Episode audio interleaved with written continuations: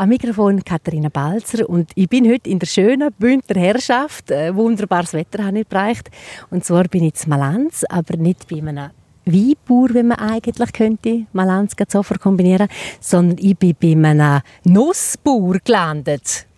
Und zwar beim Johannes Janken. Guten Tag. Guten Tag. Liege ich richtig, wenn ich sage Nussbauer? Du hast zwar auch noch Fee, gell?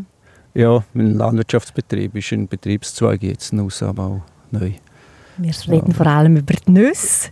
Ich möchte noch mehr erfahren über die Walnuss und über deine Arbeit und über deine vielen Bäume, die du hast. Wie sage ich es eigentlich richtig? Beim Vorbereiten habe ich gesehen, es gibt die Walnüsse und es gibt Baumnuss. Was ist da der Unterschied? Ja, von der Frucht her ist kein Unterschied. Nur benennt man es uns meistens, sagen wir Baumnuss.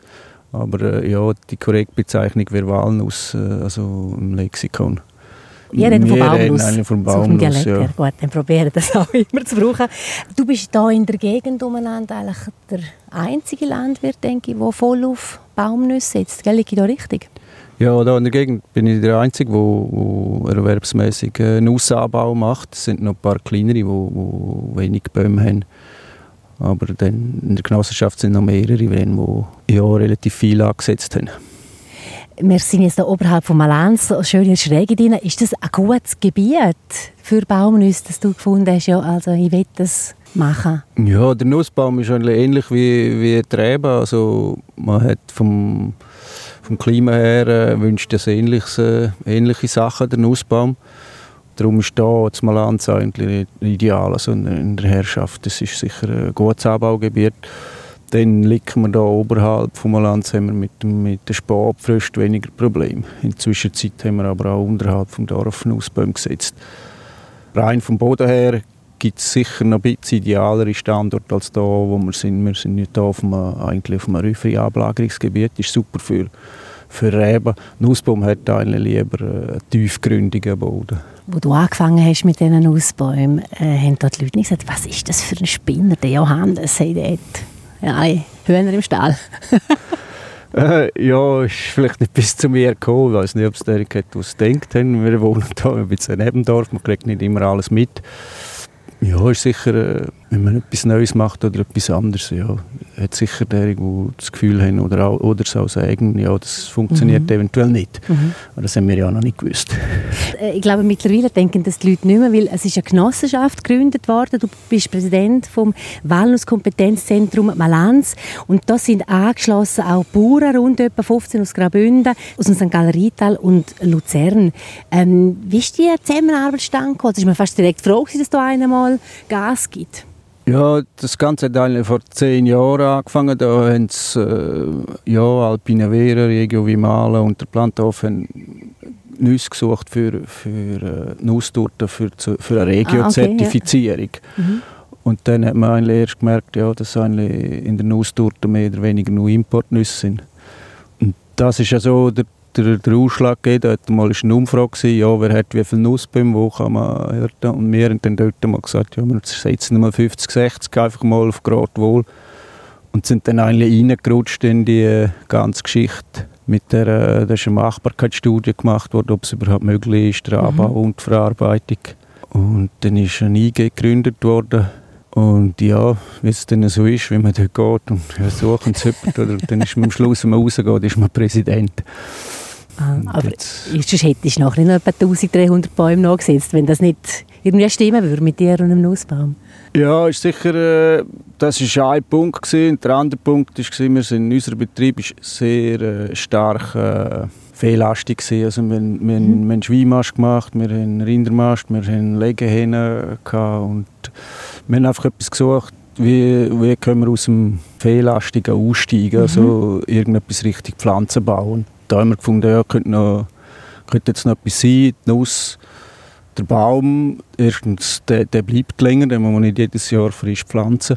Und dann natürlich die Frucht, die man erntet mit der Nuss, ist heute ja, kann man sagen, ist ein Superfood. Ein Superfood, ja. Definitiv natürlich. Wir stehen jetzt da wirklich durch so einen schönen Nussbaum. Wie alt ist der eigentlich, wenn wir jetzt da drunter stehen? Der ist jetzt gerade 10-jährig. Okay, also eigentlich noch ein schmaler Kogel. Können Sie sagen, ein Teenager? Ja, beim Nussbaum schon, ja. Es geht, bei denen, wo wir da drunter stehen, geht es natürlich schon 6, 7 Jahre, bis sie überhaupt das erste Mal tragen. Mhm. was bei den neueren Sorten nicht mehr so ist. Da sagt man, in 15 Jahren ist er dann mal im Ertrag so, dass man kann sagen, ja, jetzt bringt er ziemlich Nüsse. Die Nussbäume können ja schon alt werden, habe ich noch gelesen, so 150 Jahre. So. Also. Ja, wir haben hier einfach nicht mehr so viele alte. Mhm. Da oben stehen noch 2-3 alte, aber die meisten Nussbäume sind eigentlich hier in unserer Region zugrunde gegangen. Ich würde mich nicht behaften, 5 oder 56. Okay. Im Winter, wo extrem warm war und nachher im Februar kalt. Und der Nussbaum hat die Eigenschaft, dass wenn er einmal getrieben hat, der Saft gezogen hat, geht er nicht mehr zurück. Okay. Und die hat es verjagt wie Wasserleitung. Also von dort sind eigentlich fast alle Nussbäume zugrunde gegangen im selben Jahr. Okay. Darum gibt es eigentlich nicht mehr viel. Vorher hat es hier auch relativ viele Nussbäume gehabt. Und das sind nicht mehr gesetzt worden. Dort weg ist die Nuss ziemlich verloren gegangen. Es sind nur noch Einzelbäume gepflanzt worden. Wo hast du dir das Wissen hergeholt, als du vor etwa 10 Jahren entschieden hast, mal probieren, den Zweig aufzubauen? Ja, man ist ziemlich unwissend gestartet, so bei vielen Sachen, die man macht. Man hat einfach mal gesagt, jetzt machen wir mal. Hat man auf der gelesen, die vielleicht gesagt haben, ja, man hat das Gefühl gehabt, sie wissen bis mehr als selber. Und in der Zwischenzeit war man in Frankreich und und hat das Wissen eigentlich zusammengesammelt. Die einen eben dass man die Gebiete bereist hat, mit dem anderen halt mit Lesen und die einen Sachen jetzt wirklich mit probieren. Mhm. Was funktioniert nicht. Stichwort jetzt natürlich auch, wir sind so gegen eine richtige Erntezeit. September, Oktober ist Erntezeit. Wie bist du zufrieden mit dem, was an den Bäumen hängt, mit den Nüssen? Kannst du das schon ein bisschen abschätzen? Ja, heute bin ich recht gut zufrieden mit den Bäumen.